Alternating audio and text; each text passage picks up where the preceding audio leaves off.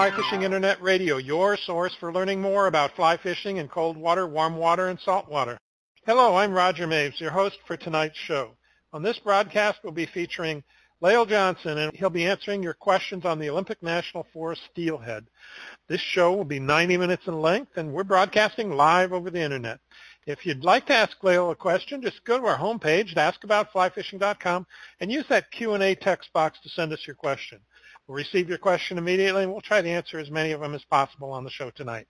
And while you're there, make sure you sign up to receive our announcements so you don't miss out on any of our future broadcasts.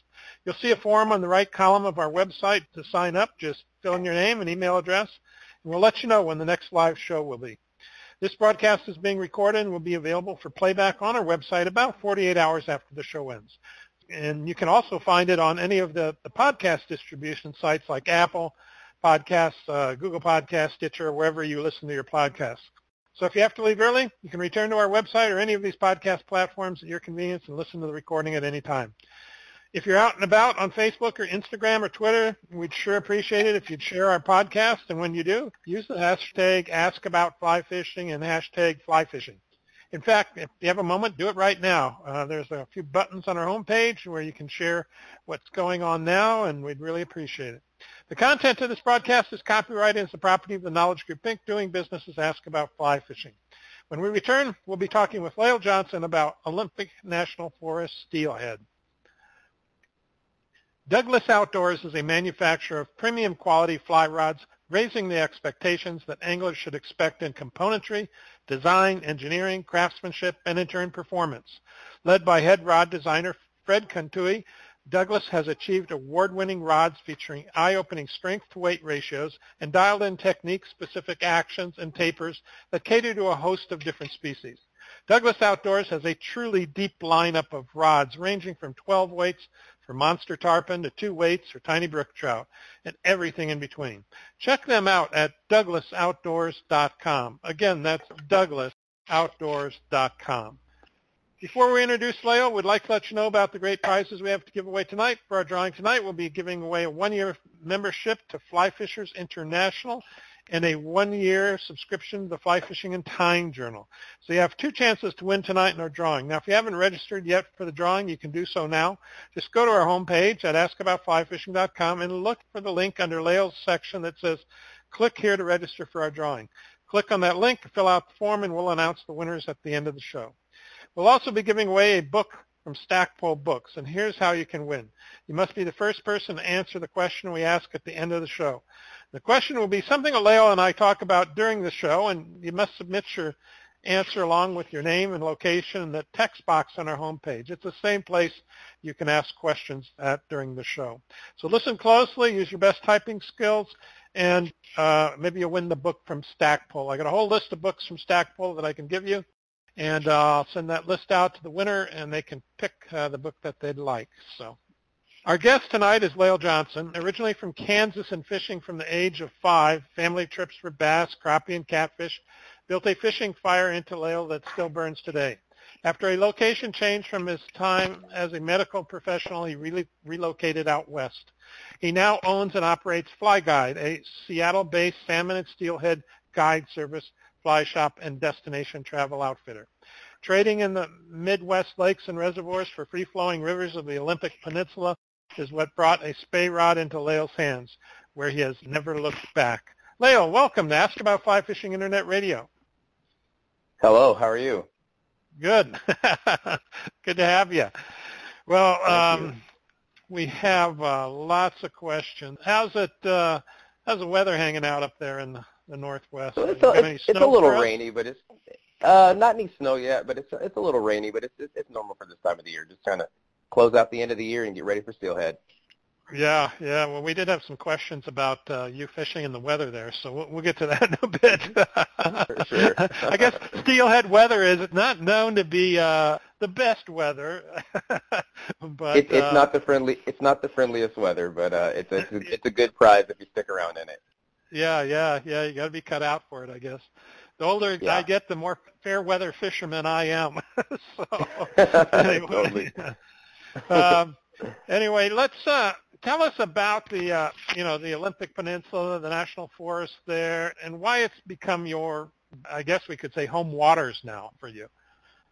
Um, the Olympic Peninsula is pretty much um, it is it's a huge playground that has you know amazing views and water and these this, these immense rivers and you know as your prize for walking around in these rivers and you know battling some of the cold in the winter there is a steelhead there right and um, if you've ever come into contact with a steelhead, just the thrill that that first connection will give you, I mean, it changed my life. I mean, that's I've I flipped the whole direction from working as a medical professional to going to chase steelhead, you know, anywhere that I can.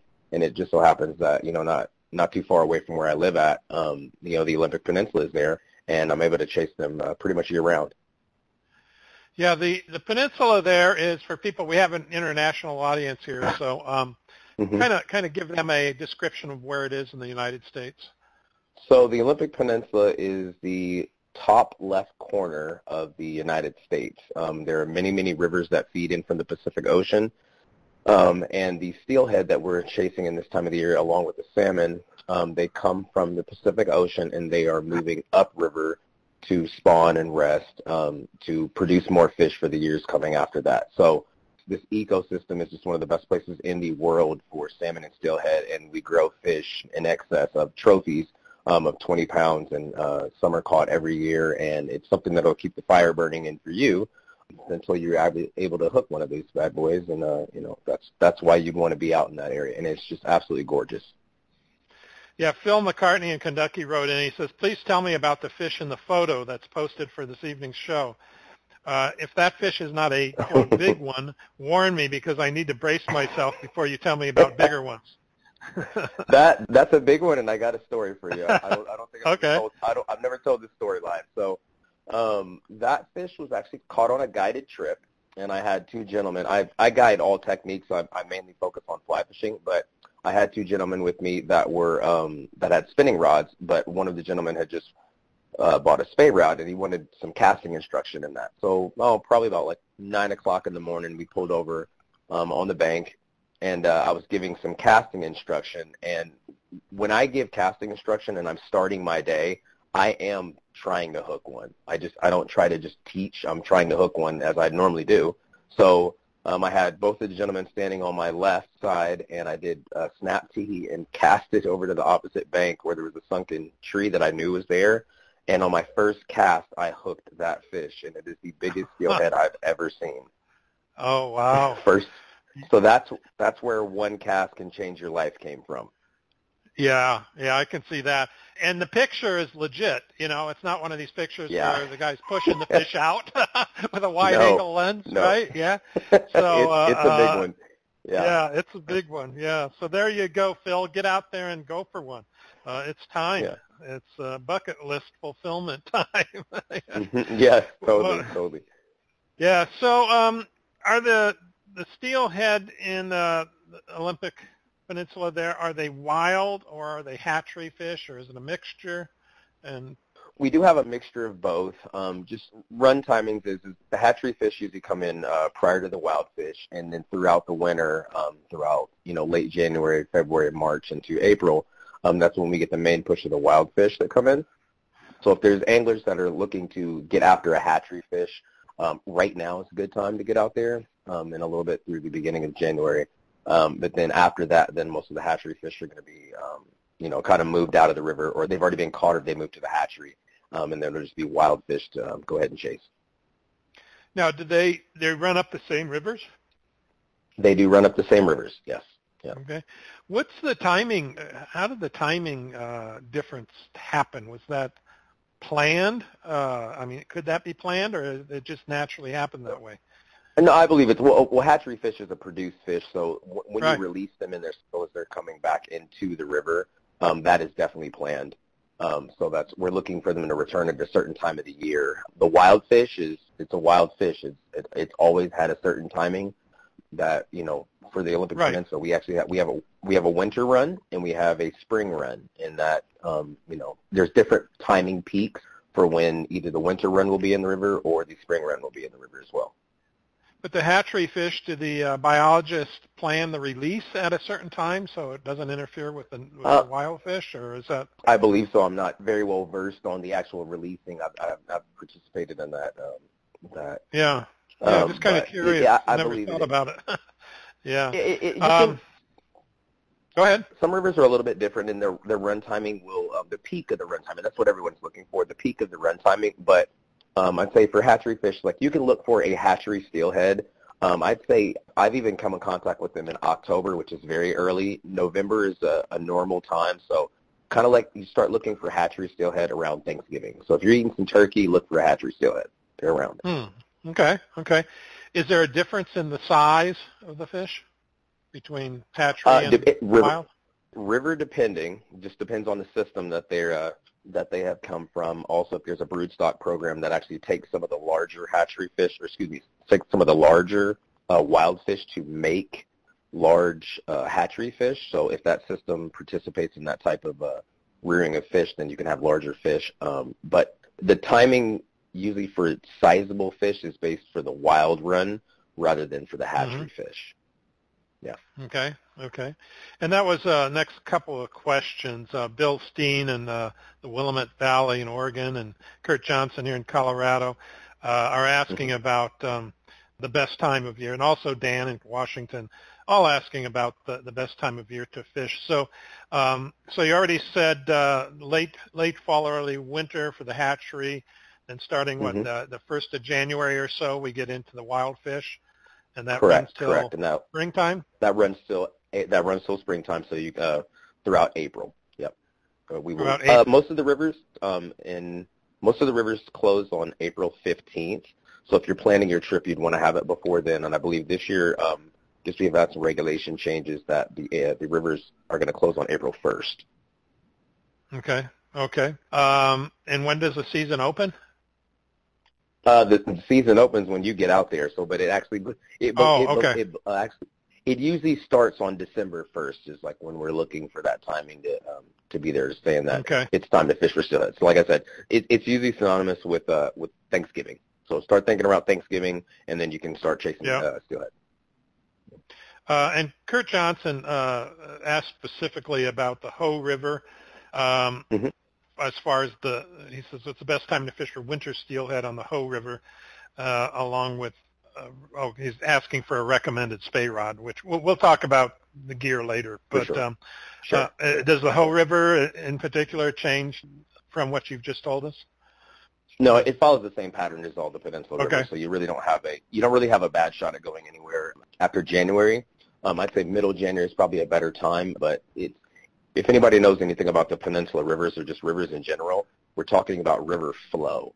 So if we have mm-hmm. low flows, then the push of fish are not going to come in as heavy. Um, also, it is very dependent. These fish work on tides as well, so it depends on where you're fishing in the system. If you're going to be in the lower part of the system, um, you definitely want to be paying attention to the, the tides.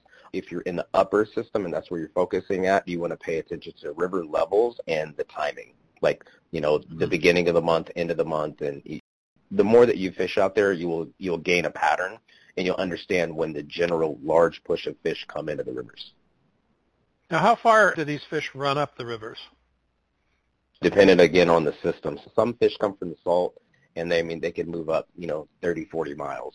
Um, some, oh, wow. you know, okay. could be eight, ten miles in a day. Just depends on uh, again river flows and uh, you know how the uh, what's the gradient of the river. So do the fish have to climb in elevation a lot, or is it a flat river system? So um, a lot of a lot of different factors, and all these the rivers are so different. That's why they're very very interesting to fish because you can be on a river and, and drive oh 15 20 minutes away and be on a completely different system that looks like nothing else that you're fishing. So it's, oh, it's really? an amazing place. Hmm. Yeah. Yeah, because mm-hmm. I've seen some of the pictures you've shot. Looks like uh, you know pretty big water there that you're fishing. Mm-hmm, um, mm-hmm, mm-hmm. So, are, and, and that's pretty common with most of these rivers. That they're, I mean, are, no, we're going to talk about state. Okay, go ahead. There, it's actually different. So, um, you know, there's as far as we're talking about the the Olympic Peninsula. So we're talking about, I guess, the size of rivers. Like the largest river that's on the Olympic Peninsula is the Queets River, and then I believe a little bit smaller than that would be um, probably neck and neck with the Quinault and the Hoh um, are, those are the larger river systems. Um, the Quileute is a large river system as well. But a lot of the other tributaries um, off of those streams or some of the other rivers that are in the Grays Harbor area are a lot smaller. So um, Oh, if- okay. as we're talking about it, as we're talking about equipment, the the large rivers that I mentioned, as far as like the Queets, the Hoh, and the Quinault, um, you'd want to have a 13, 13 foot rod at minimum, um, up to up to 14 feet long, um, just so you can actually have some casting distance. It's not that you're going to need to cast 100 feet all the time. It's just you want to have the ability to do so if you need to. Um, with some of the smaller Mhm. streams, like in the Grays Harbor area, um, you know, in 11 and a half foot rod to 12, 12, 6 or 13 foot is perfect, and you're not going to need to cast out that far. And um, that's just my recommendations as far as like rod size. But the, the rivers do vary in size a lot. Getting a little clicking noise on here. Um, Oh, do you hear that? Are you I hearing hear that? Okay. Mhm. I'm not sure where that's coming from. Um, okay, let, let me see here. Oh, you've got all kinds of questions coming in on the internet already. Uh, Good. Okay, here's this is a good one. Matt Henderson, Walnut Creek, California. Um, Okay. How bad is the fishing pressure on the OP rivers given the closure of many other Washington winter steelhead fisheries? What is the outlook for the OP steelhead runs? Um, it honestly, um, we have had some issues in Puget Sound area, it's the North Cascade area where it has filtered some pressure off the Olympic Peninsula. Um, and I'd say this is like it, it honestly depends on the type of angler you are. That's what I would say. So um, if if you are following fish reports, then you're going to find people that have uh, given the fish reports or have heard about it as well as you have. Um, if you're an angler like myself, I make my fish reports and um, even the stuff that I post on the internet, it's very mixed up. So you'd have a very hard time following what I'm doing, and that's that's what I do to keep fishing pressure off of where I'm at. Um, also, so that the internet is used as, as, more of an entertainment tool rather than um, giving too much information on a certain location, which can pressure the fish and can honestly decimate runs. So um, the peninsula does get pressure at, at times, um, but if you're, like I said, if you're an angler who wants to get out there and just kind of find your own water, then you will not have a problem. I'm going to do a little quick test here, Lael. Um, hmm as I'm talking here, I'm not hearing the clicking going on. It seems to be only happening when you're talking. Could you, uh, would you mind uh, hanging up and dialing back in? See if it's a connection. I sure will. Yeah, sure. and then we'll just wait for you here. So thanks. Okay.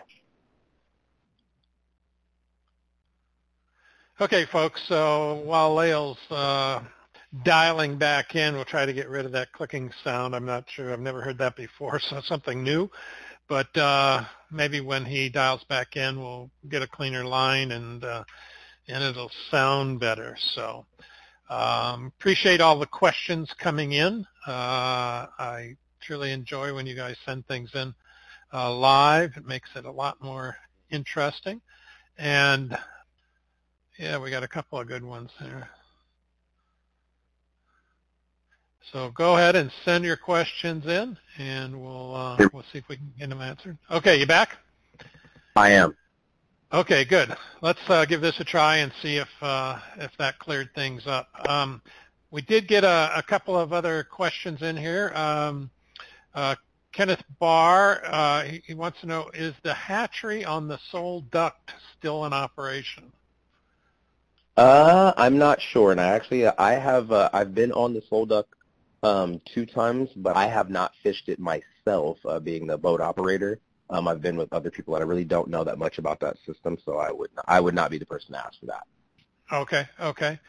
Um, now, for these, it sounds like you've got some large rivers, some smaller rivers, uh, quite a variety to fish. You know, take your pick, Mhm. right? Um, Mhm. Are you drifting some of these ris- rivers, wading others, combination? How how how do you lay out? Uh, combination. Uh, most of the time, I'm floating down the river in a drift boat um, or a raft, and uh, typically I get out of the boat and fish in the water. So as I'm swinging flies, it's a technique that's made to be done um, while you're standing in the water. So um, that's my main technique that I'm guiding, and uh, also when I personally fish as well. Um, there's other rivers where you know, depending on the access of where you can get into as far as the walk may be to get out from the from where you're driving in from. um, is a little bit better to get in by foot, and some rivers are a little bit uh, gnarly as far as like your rowing ability as well. So um, it just mm-hmm. really depends on the on the river levels, you know. Also, so there are there's a lot of times where there could be a river that might be too high to uh, to drift down the drift down the river in the boat, but also what it means is, is that if the river's up high, then these fish are going to push to the edge, meaning they're going to be closer to the bank. And if you could walk to the river and access it that way, you'll have a chance to fish on a day where you might not be able to. So okay, good, good. Uh, Jake Christensen and also Treg Owings um, are both asking about uh, these new regulations, evidently that uh, affect the mm-hmm. OP. Uh, uh, uh, no fishing from the boat. So is is mm-hmm. that correct? No fishing from the boat, but does that mean you can still use a boat for transportation? You can you can still use the boat for transportation. Um, so you're you don't have to you don't have to get rid of your boat or anything like that yet. So you can still float down the river to get to your different spots. It's just when you are actually attempting to fish, casting, or anything like that, you do have to be out of the boat. Um, like I said, I typically am out of the boat um, already, so I wouldn't say it's uh, it's affected my operation all that much. But I mean, I always did have the option to be in the boat and uh, fish for uh, fish while I'm inside the boat as well. So um, it will affect me, but like I said, most of my techniques that I'm doing uh, these days now are um, outside of the boat. Why did they uh, put that into place? That that new regulation? Fishing from a boat is very effective. It's really, it really is. effective. Okay. Um, okay. The, the amount of the honestly, it's it's the the amount of water that you can cover in a day is just is amazing. I mean, honestly, um, uh, one of the rivers that I fish, um, it's a 19 mile float, and we do it in a day. And I mean, I'm covering I'm covering That's it moving. all. So you can move. Yeah. yeah, it's one of those like you put in just as the sun's coming up, and you're gonna kind of you're coming out of the water. The sun's just coming down. Um, you know, you you're you're stopping uh, for a bathroom break maybe, or you know when once you've landed a fish, you're taking a photo and then you keep going. You know you can't stop. So that amount of uh, of river that you can cover, it means that you're going to have the ability to come in contact with more fish. And um, our runs have not been doing the best of, as of late. Um, so they're just honestly they're taking that ability away. Um, I'm very happy that I can fish for steelhead at all, and I'm very happy to come in contact with one fish and I believe that a lot of the the people that I I'm going to fish with they are, they enjoy that that opportunity to catch a fish as well. And I have been I was not always a fly fishing guide. I fished out of a boat, and you know I could come in contact with a, a pretty fair amount of fish in a day. And like I said, the runs just don't support that type of uh, you know of fishing just continually with the other issues that we have as far as um yeah. the fish mm-hmm. entering entering the river and uh, you know ocean conditions and a lot of other things like that. So um, they're just trying to give the fish a break to allow the allow the runs to recover. And certainly, uh, even out here in Colorado, Wyoming, you know, Montana, when we drift boat fish, uh, yeah, you can get, especially if you're looking for your nymphing and you're looking for a deep drift, uh, you know, mm-hmm. from a boat, you can maintain that for, you know, a long oh, yeah. period of time. And uh, yes. I, I remember fishing uh, the the um, San Juan River in New Mexico, and we were fishing this long run, and we were picking up all kinds of fish fishing from the boat. And then the next day, I, I went and fished this run from the shore, and and had a heck of a time getting down deep enough, you know, for a period mm-hmm. of time long enough to get a fish.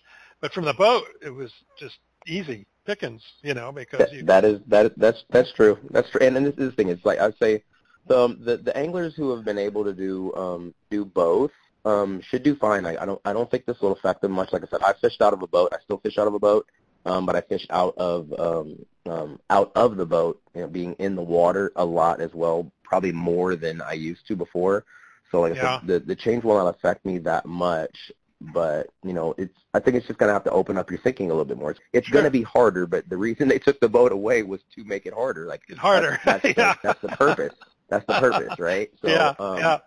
Your Yep. your ability to hook ten in a day is is going to go down, which is that was the whole purpose of this uh, this rule change. And uh, like I said, with my mindset, I'm happy to come in contact with one fish a day, two fish a day, and that's fine. Yeah. So, Okay. Yeah, it's uh, trophy hunting, not uh, um, filling the uh, numbers. the old creel full of uh, dinner. No, no, no. uh, let's take a quick break here, Lael, and uh, when we come back, we'll uh, talk more about steelhead fishing up in the Olympic uh, Peninsula. So hang tight. Awesome. Baja Fly Fishing Company is dedicated to fulfilling your vacation dreams. And just so there's no mistake, they derive as much pleasure helping a novice improve as they do fishing with a pro. From the casual to the hardcore, they can match your expectations with their experience and coaching. A vacation with the Baja Fly Fishing is more than a fishing trip. It's a full-on Baja experience that you will remember forever. They know the Baja after 40 years of traveling its back roads, kayaking its shoreline, surfing, and snorkeling while pioneering the fly fishing techniques that have evolved into the tactics used today. They are well versed in fly fishing the beach and kayaks on pangas and are well versed in all tackle types.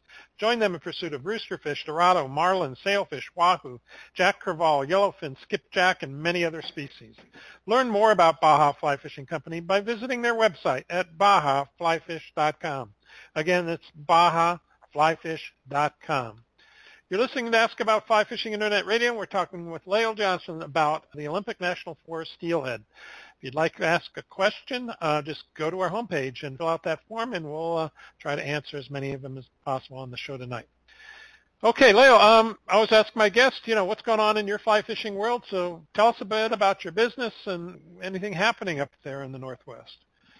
Okay, so um, I'm I'm a fly fishing guide uh, in Washington State, and I mainly focus on the rivers in the Olympic Peninsula. Um, I do fish all techniques, but my business mainly so focuses on uh, fly fishing with uh, two-handed rods, uh, being spey rod. So um, I search for uh, salmon um, through uh, September throughout uh, November, and then I begin the steelhead chase in uh, December throughout uh, April 15th when our season ends, and then I head to Alaska for a short bit, um, about a month up the, in the Yakutat area, and uh, then I come back home and begin to chase uh, again in uh, in BC up in British Columbia for uh, for kings and uh, steelhead in that area with a couple of uh, buddies that I have that own lo- uh, lodges in the Terrace, uh, British Columbia area, and uh, host trips in other locations as far as uh, Patagonia and do a couple hosted trips in Montana as well.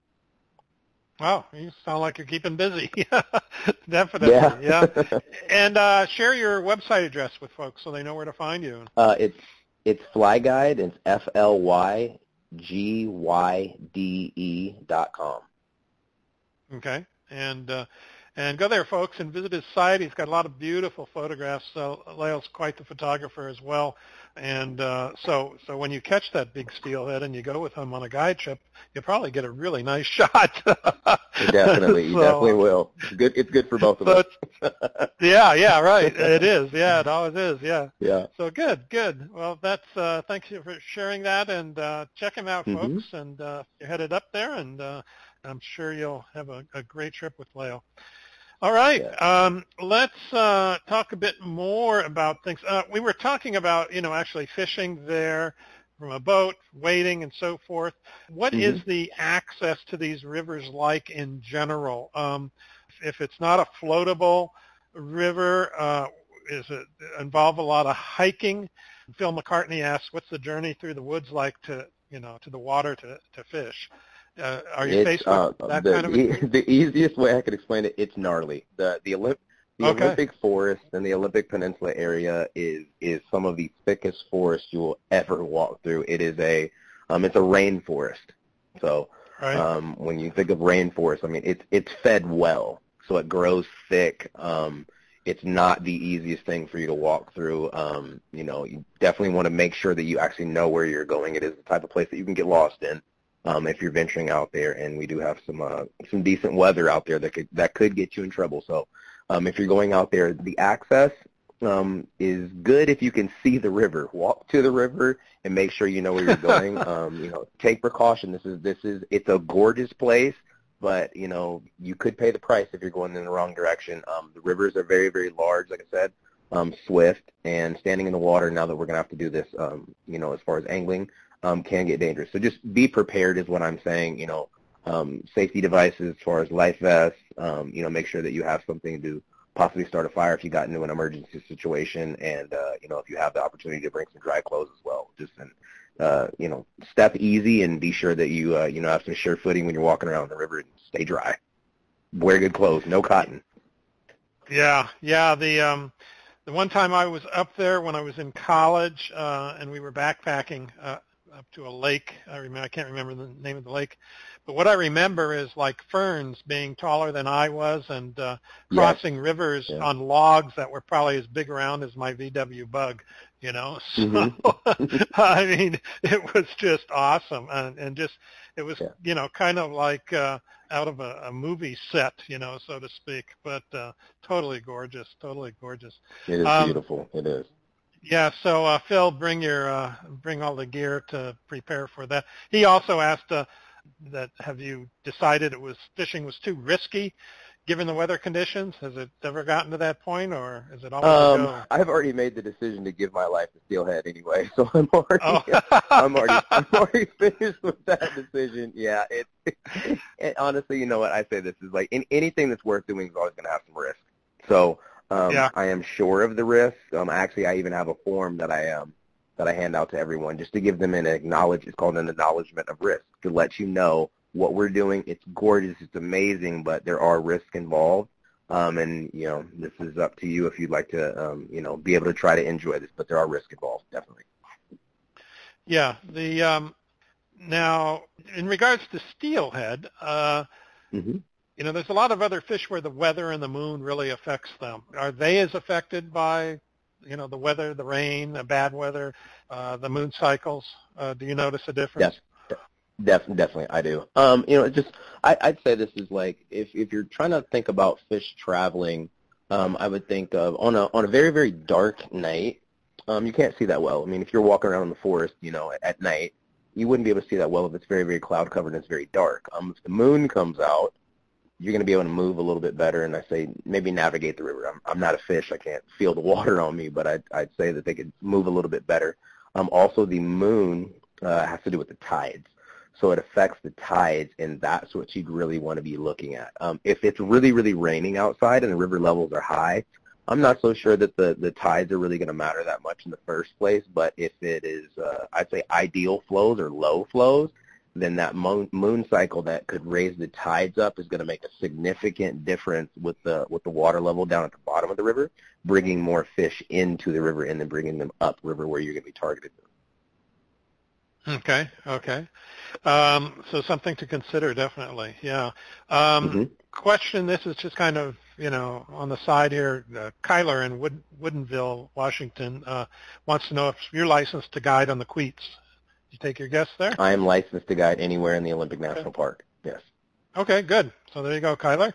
Um, Dan in Kent, Washington wants to know, is it possible to do a, a do-it-yourself outing, or do I need, uh, as he puts it, his words, not mine, fork over the big bucks and hire a guide for a day or two? And if so, how much should I expect to fork over?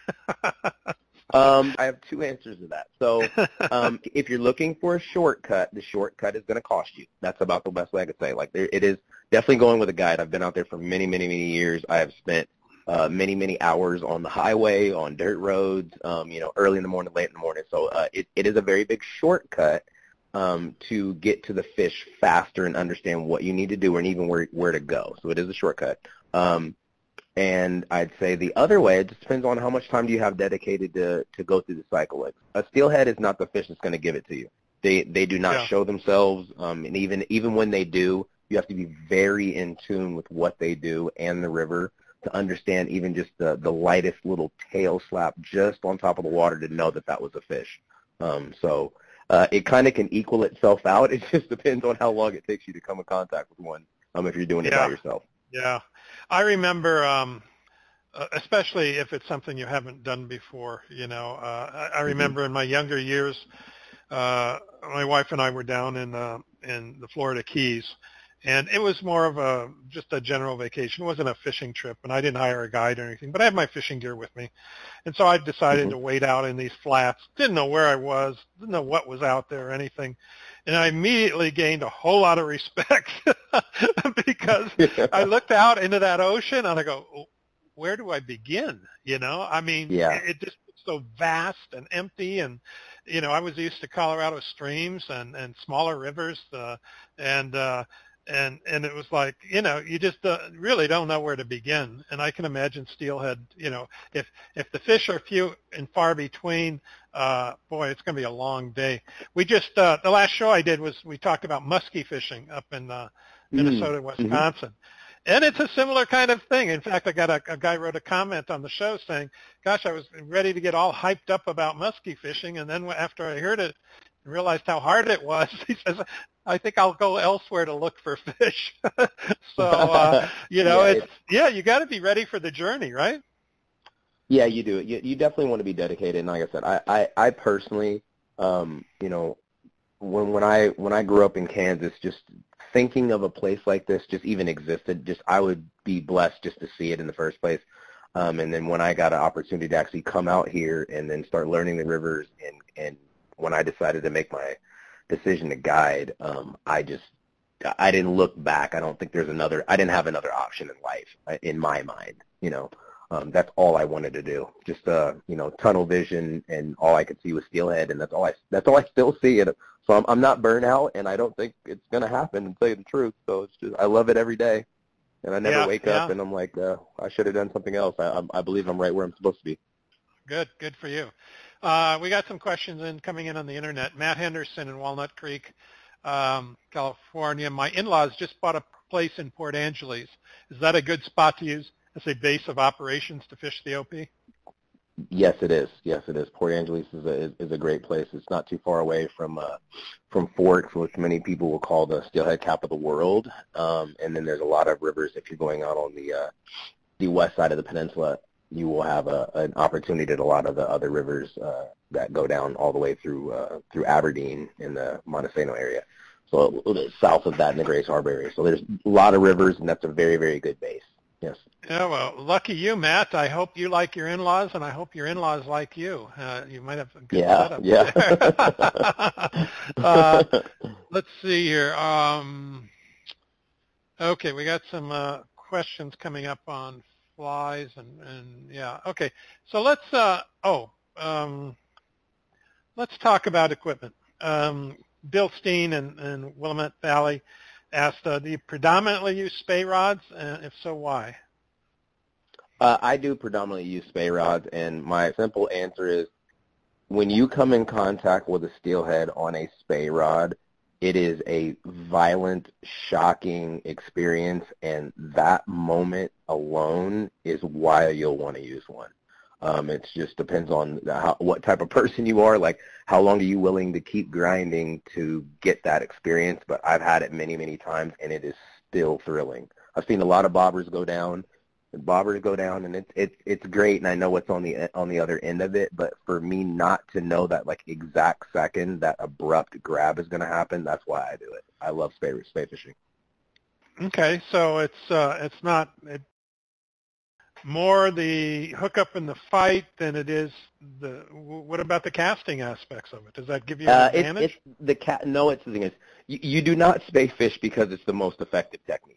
It's not that's not you can you can catch fish. Uh, you know, as far as like numbers or come in contact with more fish. Like I said, fishing out of a boat or fishing, uh, you know, nymphing or fishing inline jigs underneath a float. There's a lot of other ways. Um, the guy that really is focusing on the spey rod, like myself, is that's the only way I want to catch them, right?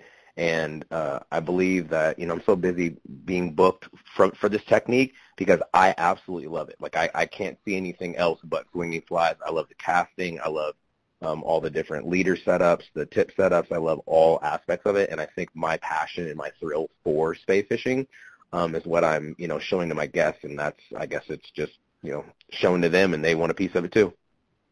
So not only is catching steelhead hard, but you then go and make it a bit harder.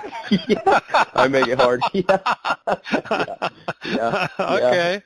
All right. Each to their own. yeah. Um, but that does bring up a question uh, from the internet here. Phil in uh, Kentucky says, "Do you ever use single-headed rods when going after these fish? If not, uh, why not?" Uh, I do, and um, you can. What I do actually now is uh, rather than using the nymph technique um, like I had in the past. Um, what I do is I take a small, or I guess short Olympic Peninsula Skagit Tactics lines, um, and they work well on 10 foot 7 weights, and that's what I tend to use. Um, so I am able to use a single hand rod and uh, use the spey casting technique, but it's more of uh, at the end of the cast as you're, you're going into your forward cast, you'd be double hauling, um, pulling the line down because that's where your running line would be at with your like left or right hand, depending on what your dominant hand is and uh, still swinging the fly, but with a single hand rod, which is great also. And I've, I've caught fish, um, you know, doing that out on the Olympic Peninsula. I've done it in Patagonia. I've done it for trout. I've like, I love the technique. So great. Now, I, I did, in reading one of your articles that, uh, that you developed a specific nymphing technique, right?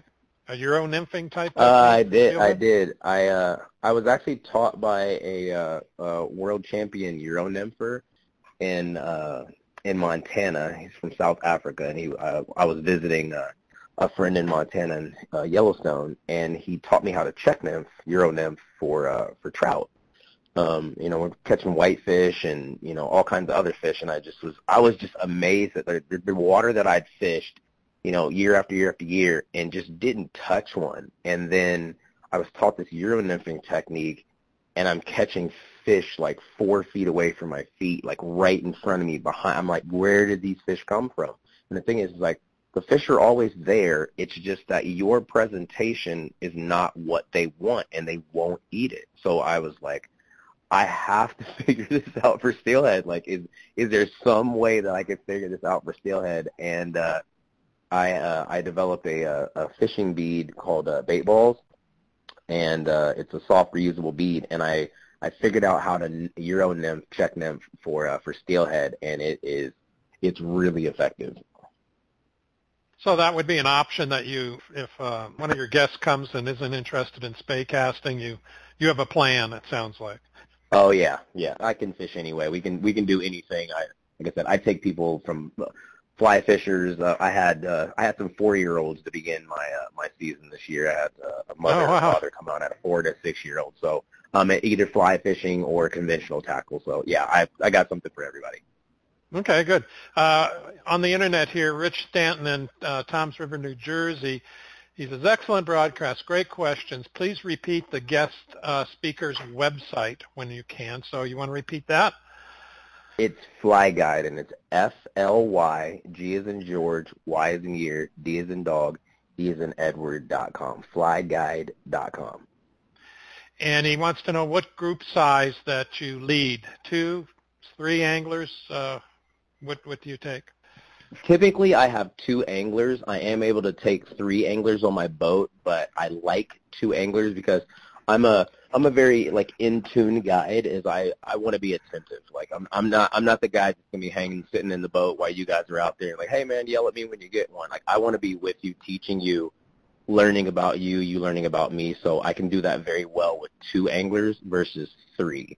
So I typically like to have two anglers, and I can just kind of go back and forth between both of the um, the gentlemen or ladies, and uh, you know, teach them everything that I uh, that I can during that day. So two two's better.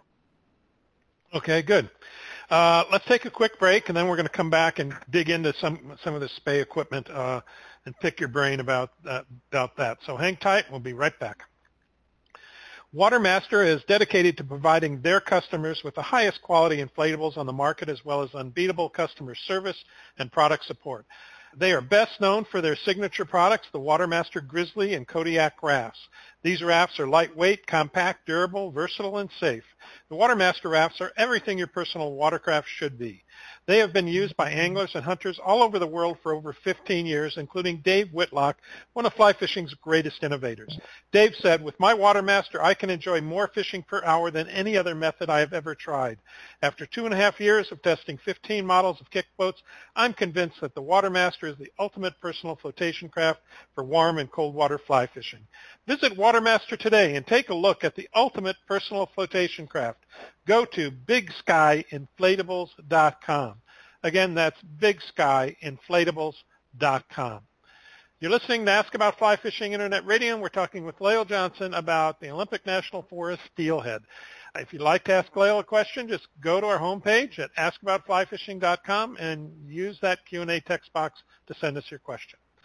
Okay, equipment, Lael. Um, We talked about why you use spey rods, um, and uh, that we can do single-handed. So uh, let's talk about, you know, explain what your, your setup is for the spey, you For know, sure. from, yeah, all the way through. Okay. So um, for winter steelhead, what I actually like to use, like I'm a, I fish G Loomis rods. That's that's all I've ever used. I love them. I know there's a, a lot of other great companies on the market, but that's my rod of choice. Um, and they just make a lot of different rods that have uh, different uses for different applications. So um, some for like long, heavy rods, excuse me, for long, heavy lines, as far as uh, you know, casting like Skagit heads that have maybe T17 or T7, T18 on it, so that if I'm casting um, into some water and I need to get down quickly, um, I have the ability to do that. Um, and that rod is about 13.3 to 13.6 in length. Um, and is, is usually typically a, a, an eight or a nine weight. The nine weight will probably get things done get things done for the large winter steelhead, but it'll get things done for uh, for Chinook as well, which I chase a lot and really enjoy. Then for some of the other uh, the lighter applications, like seven weights are really really good. Um, they're they're light, they're quick, and I can cast uh, fairly efficiently as far as like the number of casts that I can get in quickly, um, which means I can cover some shorter water quickly. So I don't know if I need to you know stay in a run for you know, an hour, but I can fish something for five minutes quickly by making, you know, 20, 30 casts, you know, really, really quickly and see if there's a fish in there and search that. Uh, the reels that I use are Islander reels. They're made on Vancouver Island in Canada, and they're just bulletproof reels that I'm going to have, and, uh, you know, I'm taking my grave. They just, they're built well. They're very, very strong, and they just don't fail, and they're beautiful. So that's what I use. Okay, and the the line. Um, what about tips? We got on the internet. Um, uh, Trey Owens is asking about uh, talk about the different tips you use when swinging your favorite Sure. and your favorite colors of flies. We'll talk about flies in a minute, but let's For talk sure. about different tips. So when it when it comes to tips, I actually I have three lengths that I fish. Um, I fish seven and a half, I fish ten, and I fish twelve and a half. I personally I do not go beyond twelve and a half. I don't like the way that it loads. I just it's not my thing. I know that other people like it, but um, I stay within that range. Um, Ninety percent of the time, I'm fishing ten feet of T10 to T17. That's that's what's usually on my rod. Um, before I actually really knew what was going on with the swing, I fished T10, and that's all I fished because I didn't really know know the other applications that the other lines, as far, or excuse me, the other tips would fish. And I caught a bunch of fish on T10 and just used that and changed my mending and my casting angles, and I was able to fish and did great. So if you don't know what to use or um, you don't have the deep pockets to buy everything underneath the sun, find some T10 or T11 and go fishing. You'll you'll catch one. Um, Jim in New York City uh, asking about tips as well. He says, can you explain the tip choice for the range of current speeds and column depths? So For sure, for um, when, when would you use those different tips? So like I said, the T10 or T11 is going to fish most applications, right? So if I'm fishing some water that's, uh, I'd say fairly swift, but like maybe like a, a riffle that's maybe three or four feet deep, um, you know, that T10, if I'm casting, you know, at a 45 degree angle and I'm not mending, it's going to swing great. You know, I'm not going to need to change anything. It's not going to dredge the bottom. Um, if I get into something that's a little bit deeper, deeper, maybe six to eight feet um, deep, but not too fast, then I can, you know, cast 90 degrees across the river and then throw a deep mend in there, and it's going to get down to that depth where the fish are kind of hanging at near the bottom. They're usually typically near the bottom, within, you know, two to three feet. Um, if you're trying to target most of them, steelhead will rise as, uh, as well also.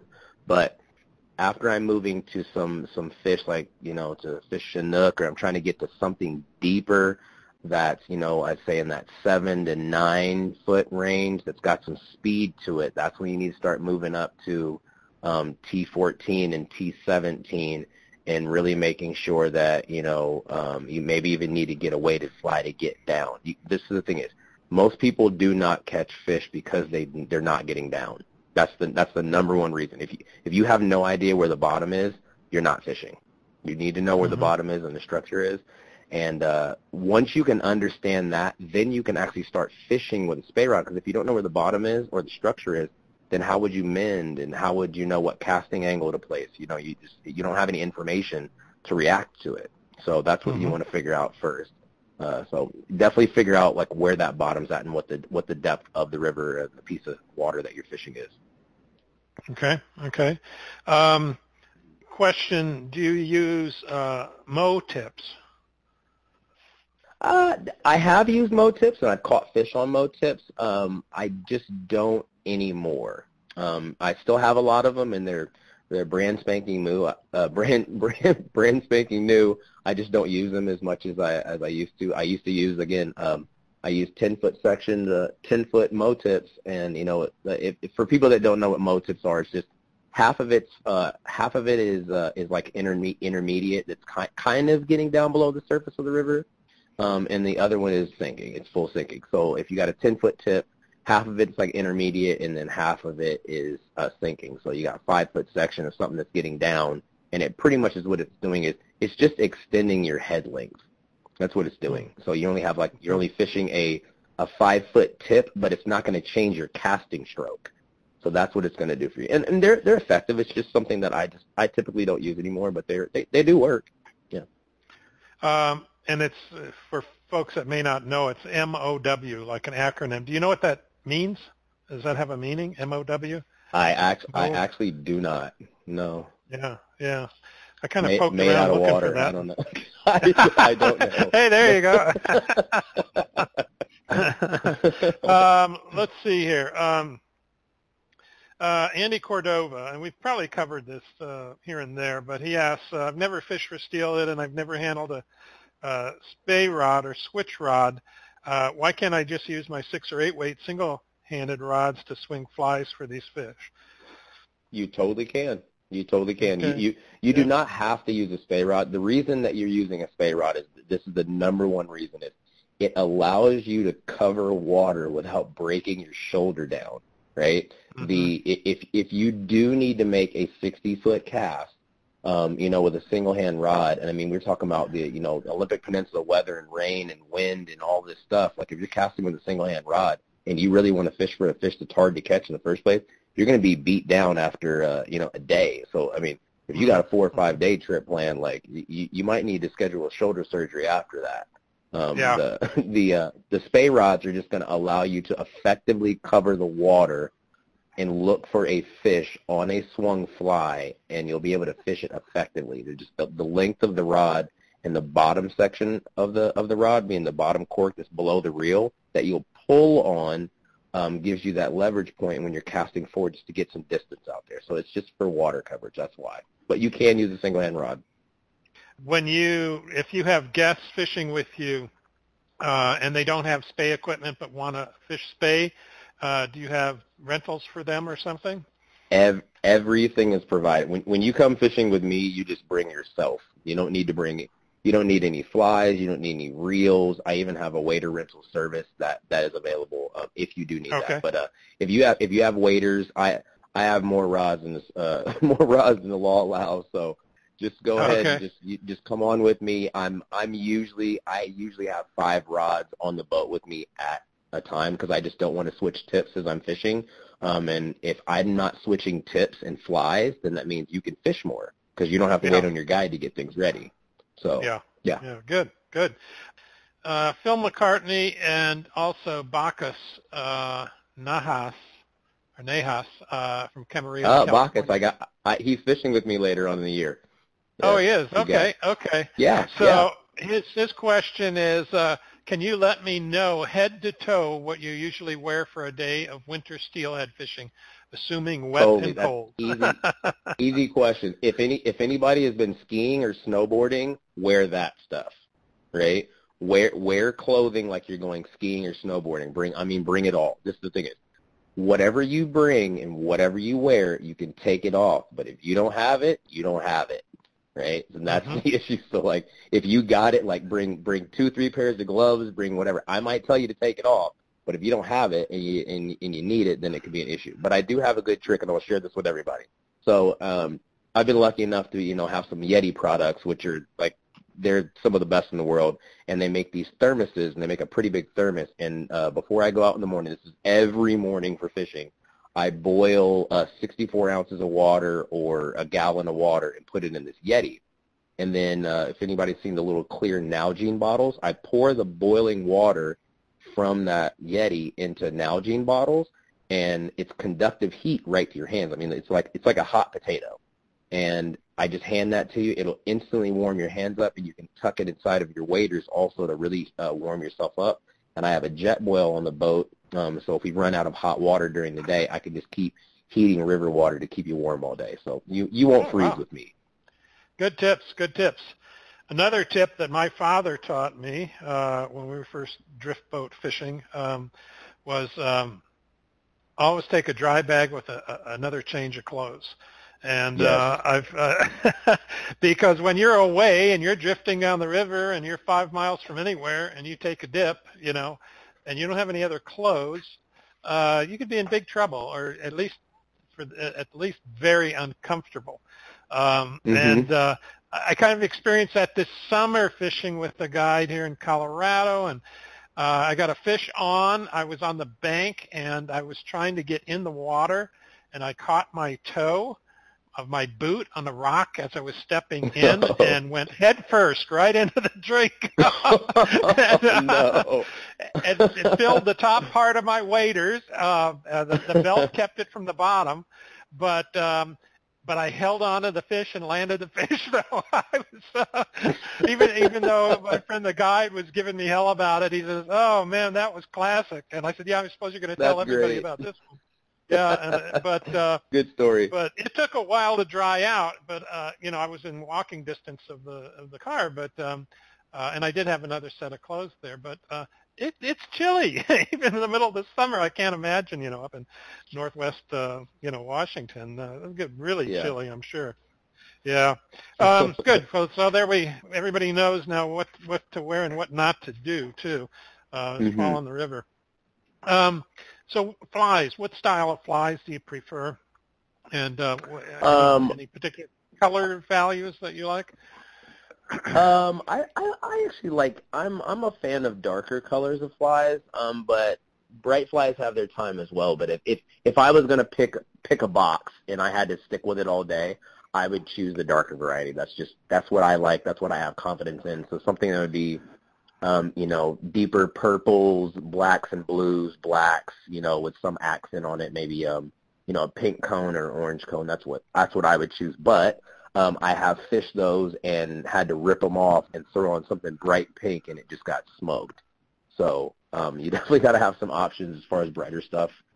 Um, that's definitely uh, one of the things you have. Um, int- intruders are are good. They're just they take a little bit of time to uh, to tie because um, you know you're tying two sections. So the reason you're trying intruders, in, in my opinion, is, is that you want to have two contrasting colors and the only way to do that is to have two sections that are different colors. So as they as they get wet, and like say the top section of the intruder is over the bottom section, then it kind of transitions into that uh, from the top to the bottom, and you get two colors that you're fishing. So you could have a like the butt section of the fly could be a bright pink, but the head section could be a deep purple or a black. You know, so you're kind of getting a little bit of best of both worlds. So, Okay. Okay. I do like Is the intruder a, a tube fly, or or not? You can tie you can tie two flies. You can do either a tube fly or you can do on shanks. Um, and guys, this is the one thing is bunny leeches work and they're really easy to tie. So uh, yeah, in, intruders are sexy. Everybody likes an intruder. They take you know 45 minutes or an hour to tie it. But um, Oh, you, you can tie a bunny, Yeah. but you can tie a bunny. You can tie a bunny leech in 10 or 15 minutes and catch just as many fish as the guy that's fishing intruders. Okay. Well, there's another fly out there, evidently, that people know about called a night crawler. Um, Yeah. uh, the Brandon in Custer, Washington, and Peter up in Fernie, uh, BC, want to know about the night crawler. I says, uh, Peter says, I was just wondering about the black and blue nightcrawler fly you talked about on the recent OPST video. Uh, is this a store-bought or a home tie? Can you explain how to tie it? And then Brandon wants to know if there's a material list floating around out there. Um, there will be a material list for it uh, coming out shortly. Actually, there's one actually already out right now. So um, in the 2019 issue of the Steelheaders Journal, um, the tying instructions and the material list are in that book. So you can find that. It's already out. It's Um, you know, it's at most local fly shops anywhere around like that, and I believe you can go to steelheadersjournal.com and then you can purchase the uh, the book as well. Um, but it is it's a black and blue fly with pink accents, so it's got a pink cone on the front, but most of the fly is black and blue, and it's got some pink rhea or ostrich on the back section of it, and it's got a pink tube. So uh, I will. I've I've definitely got some requests after that video's come up. I will put up a YouTube video of me tying it um, to help people, you know, uh, get that get that going. So I def- I know definitely people are interested in that one. Now that's your design, the Nightcrawler. That yes, excuse me. It, it is my design. Okay. I just uh, I there there wasn't anything like that that was uh, you know available. I hadn't seen anything like this. Black black and blue is a very very good color to fish. Um, it catches a lot of fish, Mm-hmm. but I want some. I wanted something that had a little bit of a, a brighter accent also, and I just hadn't seen anything like this, and I just kind of whipped it up. And uh, the the hardest grab that I've had to date is on that fly. Like I I remember a specific fish, probably like a 14 or 15 pound hen that just tried to rip my arm off. I mean, it was the it was the hardest grab I've ever had, and uh, it was on that fly. I actually didn't have confidence in it when I first started fishing it because it hadn't touched anything. You know, you don't you can't believe in something until it catches one. And uh, right, right. I was actually I was I was on my on my river as a you know it was actually probably in the middle of the day and I was fishing a really really really fast run and I put it out there and uh, you know first couple of casts and I mean it just got destroyed. One of those I'm just going kind of lowering my fly down um, you know with my arm kind of up in the air and it just got smashed. Like I'll I'll remember this fish forever. Yeah, yeah, sounds exciting. Uh, we got Yeah. a question in on the internet. Jacob Ott in White Sulphur Springs. Uh, he says, regarding hooks, what's your preferred hook and size? Are you a factory barbless or smashed barb kind of guy? And owner cutting point or needle point? And then maxima 15 or 20 pounds. There's a bunch of questions there or Oh, those something else. those good questions. So um, actually, I'll start with this. So I use OPST one aught hooks uh, religiously. Like it's it's the best hook I've ever used. Um, they just work. I've I haven't found any other hook that um, they're just so sharp and they they are barbless. And y- if you would not want this hook barbless, you'd never get it out. If it was barb, you'd never get it out. So um, there's a specific way that I rig um, rig the hook so it kind of hooks up very very well. But um, I do like the barbless hooks from the factory um, because I, I believe that if you are fishing a barbless hook, which I don't do, um, you have to you have to set the hook hard enough to get past the barb. If it's not, um, then you can just go ahead and place that in. And the way, best way I explain it is like I, wor- I worked in the medical field. Would you want a needle with a barb on it? You wouldn't. It would it would hurt as it goes in. You want a needle that's just very smooth and you know they we're going to give you a shot on three, one, two, and then they hit you on two. You know, and it just goes in and there's no issues that way. So I, factory uh, barbless is, is is the best thing. Um, and I do Okay. like um, I I fish 20 pound fluorocarbon all season. I don't take it off. Like all winter, um, I don't care if it, you know, we got clear water, we got glacial water, whatever. I fish 20 pound fluorocarbon, and that's why you guys see a lot of fish on my Instagram and other photos because I land most of the fish that I come in contact with. You've got the system that works. Yeah, sounds like Yeah, it works. Yeah. Good, good. Yeah, so there you go, Jacob. Uh, you got all his secrets there on hooks. Um, uh, Bill Heaton in Lakewood, Colorado. He says, my son lives in Bend, Oregon, and we want to fish steelhead. What flies would you recommend? Is, is there any other uh, particular flies designs that um, you'd suggest? I have I have a couple that are uh, hopefully I can if I get a little bit of time I can uh, be able to sell a couple. Um, but um, really, like I said, what I rec- recommend is like you, you want to have a variety because you're really never going to know what's going on with the river until you get there. These rivers change so much. You could be fishing glacial streams. Um, it could be a typically clear stream, but if the water's high and the you know the current's very turbulent, it's picking up a lot of sand. It's picking up a lot of mud. It could be uh, there can be landslides sometimes. So you just want to be able to be prepared. Um, like I said, typically I like to fish the darker colors. I like the silhouette, and th- this is, I, I think a lot, a lot to do with you coming in contact with a fish and like being prepared for it is the mindset, right? Now my mindset when I'm swinging flies is, I'm attacking steelhead. I don't, I don't think that steelhead are attacking my fly. So the the size of the flies that I'm fishing are typically they're pretty big. Um, they're dark, and what I'm doing is I'm invading a fish's zone, and I'm making this fish protect himself or defend his area rather than thinking about this fish wants to eat this or he's just curious. I'm attacking these fish. So, um, like I said, I I want that dark silhouette chasing down this fish making him nervous and he's just reacting violently. It's the same thing as like you wouldn't want to run up on a grizzly bear and startle him. So that's yeah, that's what it is. So if they can get curious, you know, the bear might smack you around a little bit, but he's going to leave. Like, but they're always going to defend themselves. And I suppose that just a general uh, um, suggestion for somebody new to steelheading is go with a guide, learn the flies, look, look, see what's working, mm-hmm. Uh, mm-hmm. and and get mm-hmm. a lesson uh, is is my best recommendation. Um, uh, Dale uh, uh, in Redmond, Oregon, has uh, asked about you know best tips for beginners uh, and equipment. Uh, we talked about equipment, but any just uh, we're going to start on talking about some of the techniques here. But um, uh, any tips for beginners? You know, what, either expectation wise? Um, the the, the beginner tip is is I would I would say this is like just just be prepared for it to be a journey, right? Um, you're not looking for something that's going to happen in a day. So um, my my best tip is is is like when you go into this, expect to put some time in. This is not a situation where you're going to get in there and grab a fish on your first day. It does happen, and those days are very very special, right? Um, but it does not happen that often um, as far as you going and venturing out on your own. I guide people that are brand new all the time. Um, we don't come in contact with one every single day, but you have a very, very good shot at that, and it does happen often enough for, for me to be, uh, you know, booked enough for people to want to keep doing it. So it, it does happen, yeah. but uh, just have have that in mind that like you're going after a fish that's not easy to catch. Um, if you're going to venture out on your own, this is honestly, I would give you a color suggestion. Purple is a very good color. It's dark and it's bright. It can be a little bit of both. So I would I would give you a, give you a purple fly if I if I liked you. I'd give you something yellow or yellow yellow or or like ultra bright pink maybe if I did. You know, because it's not going to work. You know, um, all the so time. remember but, that, um, folks. When you when yeah. yeah, when you go on a guy trip with Lael, if it's not a purple fly, uh, you're in trouble.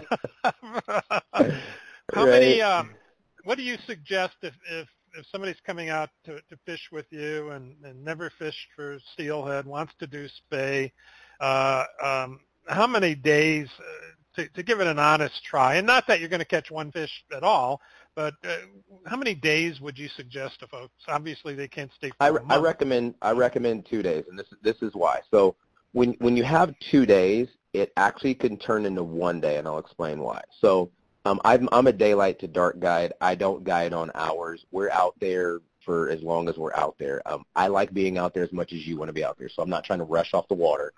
Um, but this is the situation. So if we get on the water at 7 o'clock in the morning and it's not ideal until 11 o'clock, then you only have, you know, ideal conditions from 11 o'clock till maybe 6 o'clock. And that's your day. That was, that's your one day, so you only got half of it. Um, it's not something that I can do. You know, I have anything to deal with. It's just that's what you know the river gave us. Now, mm-hmm. if we uh, if we're fishing the next morning, then we could have those again, those ideal conditions, and then possibly if it's raining, the river could go out at noon, and then from noon to five or six o'clock, it's out again. But where you gave yourself that span over two days, you actually got a full day in the in uh, in the in the changeover between those two days. Um, if you get two ideal days, well, then you really nailed it. You know, but that's just the the winter weather is why you want two days. It's not that um, we're covering tons and tons and tons of water. It's just that you have to allow yourself to learn learn in the morning, which would take two or three hours um, just to understand what we're doing, how we're casting, and what we need to get done. And the river could be your enemy as well. So two days is uh, is definitely what I recommend uh, to get into this. Yeah. Okay. Good. Yeah. That's uh, and and your explanation is great. I think it applies to a lot of other places in the world too. Um, correct. You know, correct. when you when you travel a long distance to do something fun, uh, be prepared for the the weather to to deal you either a, a nice hand or or not. so yeah. Yeah. Um, yeah. Yeah, uh, Brandon in Custer, Washington again, he says, do you prefer slow swing or side profile faster swing for hotter fish on, say, the Queets? Um, I've been I've been both. Um, it just honestly to tell you the truth is my my sequence. I'll give you a sequence. So really, what I do is like when I first get into a run, I just start casting traditionally. You know, 45 degree angle, um, presenting the fly um, like you're supposed to be. Um, you know, textbook stuff, right? And if I'm in one of those runs where I'm like, I know there's a fish in here, he just didn't eat yet, then I'll go back up and then I'm casting 90 degrees straight across the river, broadside swing, and I'm gonna try to make him wake up. So um, that's that's what I do. But then there's there's other times where you know you're, I'm I am on the search. Maybe there's a, there's you know there's a new run that got you know it, something opened up because a big root ball rolled down the river and it just opened up some new water and I'm still on the search, then I'm just going to fish it traditionally. And if you know if nothing happened, then I'll go ahead and move on to the next water. So I, I don't like to spend a, a lot of time in a run for that long. I want to cover water um, and you know see what I can find in different places. But uh, you know I'll I'll mix it up definitely. When you say uh, you like to move along, so you know in general when you when you know there should be a fish in in a particular lie or whatever how many casts? Uh, you know, do you do three, five, ten before you moved? Uh, honestly, I'd, I'd probably it'd be over ten because like you, you're just the length of the run uh, depends on that. So if you're fishing buckets, I mean your bucket could give you only four or five casts, right? Mm-hmm. If you're fishing something like a run, um, then I mean it just depends on the length of the run. It depends on the size of the river that you're at. If you're on something like the Queets or the Hoh, I mean you could be into you know, six, 60 casts, you know, to cover a, a long section of river. Um, but this is another thing you want to think about. Like when you're in, when you're on these runs, you need to think about like, well, where are the fish at in the first place, right? Um, depending on the river level, like, are they moving? Are they going to be at like the head of the run? You know, or did they just move up for the next run, so they're going to be at the tail out? You need to figure that out, or are they going to be right in the gut of the run, which is the middle? So um, your number of casts is really going to depend on like, well, where are you going to start at? If you're going to start at the head, then it could be a 30 to 40 cast run. But if you're going to just focus on the tail out, it could be 10 casts, and you could be in the, into a fish on three or four casts. Mm-hmm. Okay. Okay. Um, Tom Meyer in Wild Rose, Wisconsin asks, um, in your opinion, which fly fishing method do you think is more productive for catching steelhead, swinging streamers or nymphing? Nymphing, hands down. Really? Nymphing's going to catch more. Cause, yeah, you, you can just present better. Really, that's what it is. So n- nymphing, hands down. Um, I, like I said, I, I choose swinging because I cannot get the grab. I cannot get that abrupt take on the bobber where where that fish is coming up. You know, when you're nymphing with something, um, you know, the fish is coming up and they're kind of just checking something out. Either they're, they're tasting it or maybe they're you're they're you know they're curious and they have a feeding response. With a swung fly, they can chase it down and they're hunting it, and that hookup is amazing. So that's why I do it. Like I said, swinging flies is not the most effective technique, and you don't do it because it's effective. You do it because you like it. Yeah, yeah, yeah. That hit. Yeah, I mean, I that yeah, I even get a kick down at like Blees. We were fooling around and catching yellowjack on a fly rod, you know, mm-hmm, and mm-hmm, those mm-hmm. those little suckers hit hard. I mean, when they hard. hit it, you you yeah. know, it's yeah, you know, and I, you know, I, I can't, uh, you know, compare that to a steelhead, but for the size of the fish, it's exactly what you're saying. It's like if you catch a, you know, a 10-inch rainbow out of a stream, there's no real hard hit, you know. Yes. but yeah. a, a 10-inch jack, you you think you have a, uh 16-inch, you know, rainbow on or something. I mean, it's totally, it's totally different. Totally. Yeah. Yeah, yeah. And uh, when we're swinging, like we we come into contact with uh with bull, bull trout or around in the river, and this is true. Bull trout will make you a hero for about 10 or 15 seconds because you think it's a steelhead because, I mean, they hit hard, you know? Um, but mm-hmm. when you do actually come into contact with a steelhead, and this is my favorite fish to catch. Like if I could, if I was only catching one, a 15 or 16 pound hen will destroy you. Like that fish has everything you could look for in it. Um, it's going to hit really, really, really hard. She's going to come out of the water. She's going to go up. She's going to run right at you. She's going to pull all your line out to your backing. It's just going to go all, the, all go kind of crazy. Um, the really, really large bucks that the really large bucks that everybody likes to catch, which is the trophy fish, which will blow up the internet for a couple of days, is going to fight you like a chinook most of the time. So if you've caught a chinook, um, you know these really big fish, you know, in that 18 to you know 25 pound range, they're just going to dog on you Um, you know, Mhm. and it's it Yeah. it it depends on the fish. They're not all like that, but typically that's the way that they fight. So if you if you caught a chinook on a spey rod and you get into a big, you know, 20 pound steelhead, you you probably know what to do. Yeah, yeah, yeah. There you go.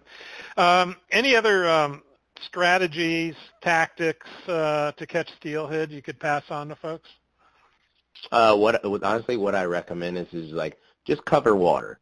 Don't park in a run and just make that your day, right? Um, you know, kind of cover water as best as you can. So move from place to place to place to place, and also think about again the river levels and and timing the tides to decide if you're going to be in the middle sections of a river or you're going to be in the upper sections or you, do you need to be down toward the mouth, um, depending on what time the tides are. So pay attention to things like that. But um, there's a lot of salmon tactics that really pay off um, if you learn those uh, when you're going to go target steelhead. Okay. Uh, Dan has a, in Kent, Washington, has a question on casting. He says, I typically cast large unweighted flies with a medium MOW tip, five foot floating, five uh, foot T11 on a 13 foot eight weight with 600 grain Mhm. Head.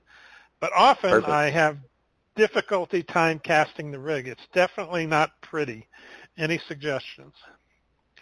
use your bottom hand. Your bottom hand is going to be your best friend. So um, usually most of the the casting issues, like what I tell people a lot during the day, is is that if you were a single hand angler, um, you can't really lose that single hand tactic, you know, that you've always used, and then you try to move over to spey rod, and you're trying to throw it with your top hand, and it's just not that. All of the casting, the power, and the delivery is going to come from your bottom hand. Um, also, if you're messing your casting up and it just doesn't feel right, slow down and figure out what's wrong. Like the slower you go, you're going to see what part is broken.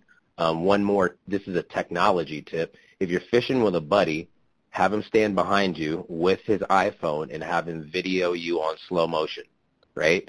And then you're going to be able to look at the video of you casting and you're going to see like, oh, this is, this is messed up. And then you'll be able to tell yourself, because you can see yourself, of what you're messing up and then go back and fix it. So those are, those are three tips that'll help Great. you out a lot. Yeah. Yeah, really good tips. And lastly, before we close up shop here, um, what is the health of the fisheries today in the Olympic Peninsula? And uh, what can we as fly fishers do to, you know, keep it nice and healthy up there? The the steelhead fishery on the Olympic Peninsula is in trouble. It is. That, is the Mhm. truth, right? And this is my answer for that. So um, if if I felt that me going out to fish for these fish um, was going to, you know, eradicate the run, I'd stop. I I do love steelhead enough, and I, I've been lucky that I've come in contact with enough that I'm I'm satisfied with what I've done personally as an angler. Um, so if I felt like I was doing anything to really endanger the run, I would stop. This is the other part to it. Why do I keep guiding and why do I keep fishing for them? I'm trying to build the love that I have for this fish in other people, right? And I believe this is another reason why I swing flies is when you're swinging flies, you're not staring at an indicator all day, you're not staring at a bobber, and you're seeing this whole ecosystem that these fish live in, and you begin to care about the area rather than just the fish that you're after. So I want you to care about the river. I want you to care about the rainforest. I want you to care about the eagle, the elk, the bear, everything. Um, think about your impact into the area and do your absolute best to come in there and leave without making an impact. You know, it, it like a great day of swinging flies. You know, and maybe you had a bump. It's still a great day. Um, it doesn't have to be, you know, 10 or 15 fish that you brought to hand, but just really care about the area, and then in turn you're going to care about care about the fish. Like I said, if I'm bringing you out there, I'm trying to build that love that I have in you, so that hopefully maybe when I'm gone, you're going to care about the fish like I do, and you're the next generation then to take care of those fish after I leave. Great, great, great, uh, great answer there. Um, a couple other questions came in, so I'm going to ask these. Treg Owens, he says, MOW, MOW the, those initials, M-O-W, are the initials of the guys who built these tips. Ed Ward, Oh, there you go. Mike McCune, and Scott O'Donnell.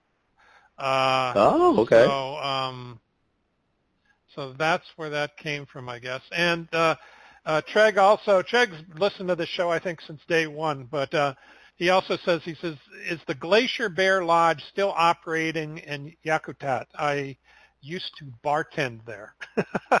that uh, that's where I guide at. I guide out of the Glacier Bear Lodge. I Oh. host trips there, but I do guide out of the Glacier Bear. It sure is. I, I I'll be there in April. So if you're There gonna be you there, go, I'll have a drink. so- I'll have a drink for you. Yeah. Yeah, still there. So uh, anyway, great, great way to end the show. Um, we've run out of time here, Lael.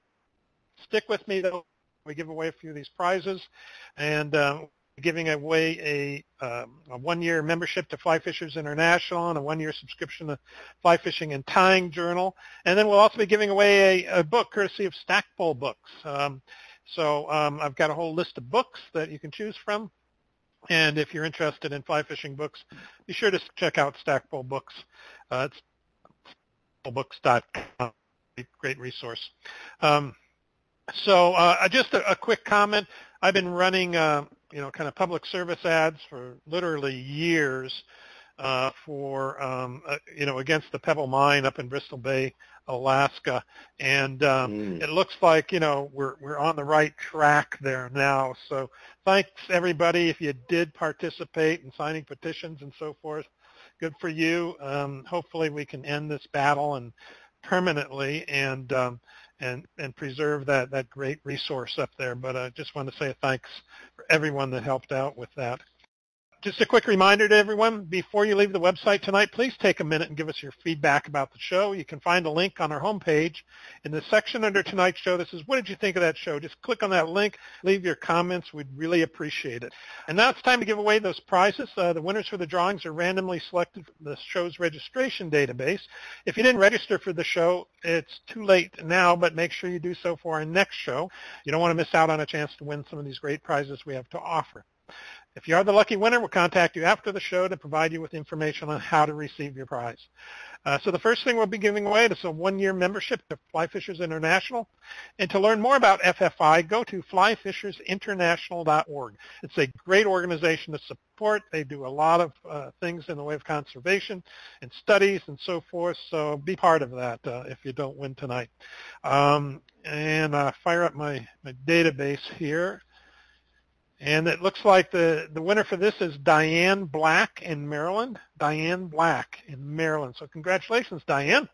I'm sure you'll enjoy your, your membership to uh, Fly Fishers International. And now we'll give away a one-year subscription to Fly Fishing and Tying Journal, which uh, is courtesy of AmatoBooks.com. AmatoBooks.com. So our winner for that is uh, Dale Bear. Dale Bear in Montana. So Dale, uh, you got yourself a subscription, a one-year subscription to Fly Fishing and Tying Journal, courtesy of Amato Books. So congratulations on that. So now um, is our question to win one of, uh, and Treg says he's going to take you up on that drink, Lael. So if a guy, if, if a guy walks up, Treg on from uh, Idaho, uh, you you know where he came from here. okay. So uh, uh, Cheers, let's buddy. see here. Uh, clear my queue here. Okay, so the question is, uh, tell me the uh, the brand and uh, size hook Leo uses for his flies for steelhead, and uh, that should be a pretty easy one for for you folks. Mhm, let's mhm. see. Uh, so it takes them a minute to hear me because there's a slight delay in the broadcast, um, and then of course they have to type, and uh, if they can tie flies on quickly, then they probably can type quickly. But I don't know that the two go hand in hand. Uh, so let me uh, refresh my screen here and see if we can find ourselves a a winner. And uh,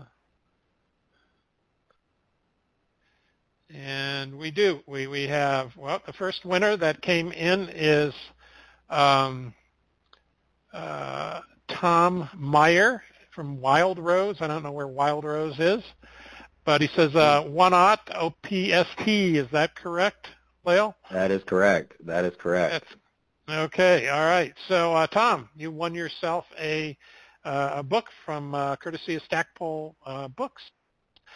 Please send. Well, I have your email address here, so I'm good. You don't need to send me anything. I will send you a list of books, and then send back me what book you want, and uh, also um, in um, include in that your address, which I'll, I'll ask you for. So congratulations. Thanks for listening and paying attention, taking good notes. And uh, hopefully you'll get out to use uh, some of those hooks and hook some nice steelhead. Well, Lael, uh, appreciate you being on with me and taking your time out of your, your busy schedule. And uh, it's a pleasure to talk to you. It's lots of fun talking about steelhead. And uh, thanks for being with us tonight. Great chat. Thanks for having me. It was a great, great evening. Well, good, good. Glad you enjoyed it too. Hopefully all of you have found the podcast archive on our website. If you haven't, just look for the link in the top of line menu. The archi- uh, uh, in, in, that archive, you're going to find all our past shows, over 315, uh, well, actually over 325 shows now, uh, which you can search by keyword or keyword phrase, trout, you know, steelhead, tarpon, Madison River, uh, and go ahead and explore. I think you'll be pleasantly surprised at, at, what you might find. There's tons of learning to be had there. Our next broadcast will be on January 6th, 7 p.m. Mountain, 9 p.m. Eastern, and on that show I'll be interviewing Denny Rickards. And uh, we uh, interviewed Denny Rickards, I think, three other times. Uh, but I got to chatting with him the other night about uh, the lake that I fish by my house and uh, some issues with snails there, and I had some questions. That uh, one question, uh, I didn't get off the phone for another 30 minutes with Denny. he is just an incredible wealth of information on still waters. So uh, the show is going to be called Strategies and Techniques for Still Waters. Uh, Denny has been studying trout behavior in still waters for over 40 years. He's always learning new things about the aquatic life forms that trout eat and then develops strategies and techniques he can use to mimic their activity. So join us on this podcast to hear about Denny's latest new findings, which was part of that 30-minute conversation I had with him, uh, and which uh, will help you to catch more fish in still waters. I'd like to thank Fly Fishers International, Amato Books, Douglas Outdoors, Baja Fly Fishing, and Watermaster for sponsoring our show tonight. And don't forget to visit our website at askaboutflyfishing.com and make sure you're signed up to receive our announcements so you don't miss out on any of our future broadcasts. Thanks for listening to Ask About Fly Fishing Internet Radio. We hope you enjoyed the show. That's it. Good night, everyone, and good fishing. Well,